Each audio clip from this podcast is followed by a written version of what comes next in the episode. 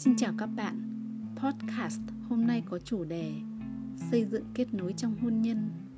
Trong cuộc sống hôn nhân có nhiều lúc bạn cảm thấy không kết nối được với người chồng, người vợ của mình.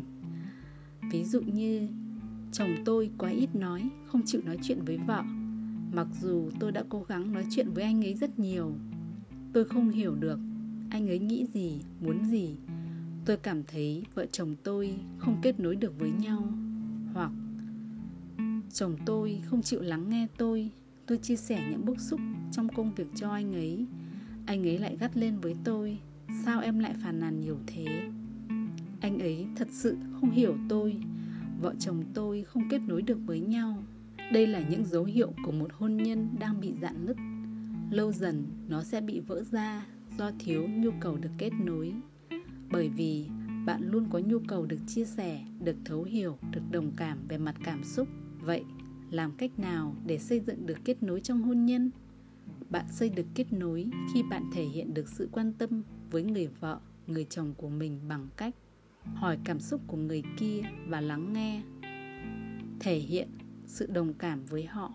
Ví dụ, hôm nay ở chỗ làm của em có chuyện gì không vui phải không? Anh thấy em có vẻ mệt mỏi, có thể kể cho anh nghe được không? Khi người vợ và người chồng của mình kể ra, thì bạn chỉ nên lắng nghe một cách chăm chú và thỉnh thoảng nói một vài câu như, ồ, thế à? Thật không thể tin được. Sao có thể như thế chứ? Để thể hiện sự đồng cảm, không đưa ra lời khuyên, không góp ý, không đưa ra nhận xét hay phán xét gì cả. Khi bạn thực hiện được điều này là lúc bạn đang xây được kết nối với người bạn đời của bạn bằng sự thấu hiểu họ. Bạn xây được kết nối khi bạn biết cách đưa ra thông điệp cho người bạn đời của mình. Khi đưa thông điệp, bạn nên đưa ra cảm xúc của mình để cho người kia nhận được. Sau khi người kia nhận được cảm xúc của bạn, họ hiểu được những cảm xúc đó là gì. Họ chấp nhận cảm xúc đó và đưa lại cho bạn biết cảm xúc của họ. Lúc này chính là lúc sự kết nối giữa hai người xảy ra. Cảm giác sau khi được kết nối với người bạn đời của mình làm cho họ cảm thấy mình đang được chấp nhận. Họ cảm thấy mình đang được thấu hiểu và bạn bắt đầu cảm thấy an toàn hơn về mặt cảm xúc. Lúc này, sự gắn kết bền chặt giữa hai vợ chồng trong hôn nhân của bạn đang được xây lên từ những kết nối đó.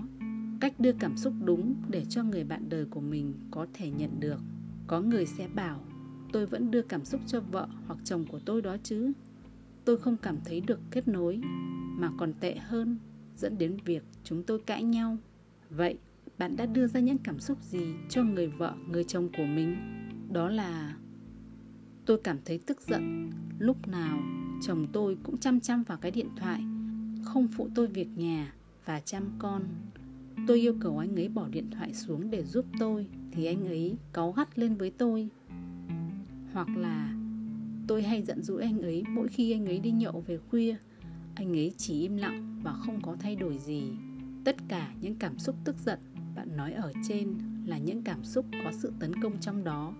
Bạn không thể xây ra được kết nối với cảm xúc tấn công. Nó làm cho hôn nhân của bạn dạn lứt nhanh hơn bạn thử đặt mình vào vị trí người kia khi nghe những lời trách móc, chỉ trích, tức giận đó, thì họ sẽ có cảm giác như thế nào? Họ cũng rất khó chịu khi nhận được những cảm xúc tiêu cực đó từ bạn. Chính vì vậy, để kết nối với người bạn đời của mình thì bạn phải đưa ra được cảm xúc gốc. Cảm xúc mà trong đó không có sự tấn công, cảm xúc mà cho thấy bạn đang yếu đuối nhất.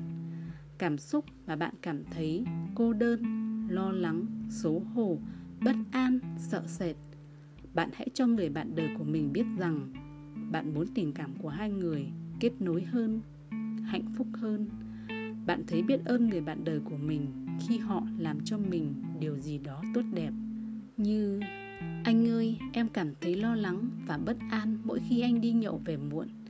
Em cảm thấy sợ và không an toàn khi ở nhà một mình với con anh có thể dành nhiều thời gian ở nhà với mẹ con em hơn được không? Nếu có phải đi nhậu thì anh cố gắng về sớm nhé hoặc là, anh ơi, em cảm giác buồn và cô đơn mỗi khi anh ngồi xem điện thoại. Anh có thể dành thời gian để nói chuyện với em nhiều hơn không? Em muốn chúng mình dành nhiều thời gian bên nhau nhiều hơn. Tóm lại, khi bạn xây dựng được kết nối trong hôn nhân là lúc hôn nhân của bạn đang được bền chặt dần qua thời gian. Càng xây dựng thì nó lại càng mạnh nhất để giữ cho hôn nhân của bạn được bền vững lâu dài. Vì vậy, sự kết nối là một trong những nhu cầu không thể thiếu trong hôn nhân. Cảm ơn bạn đã lắng nghe. Mình là mai pt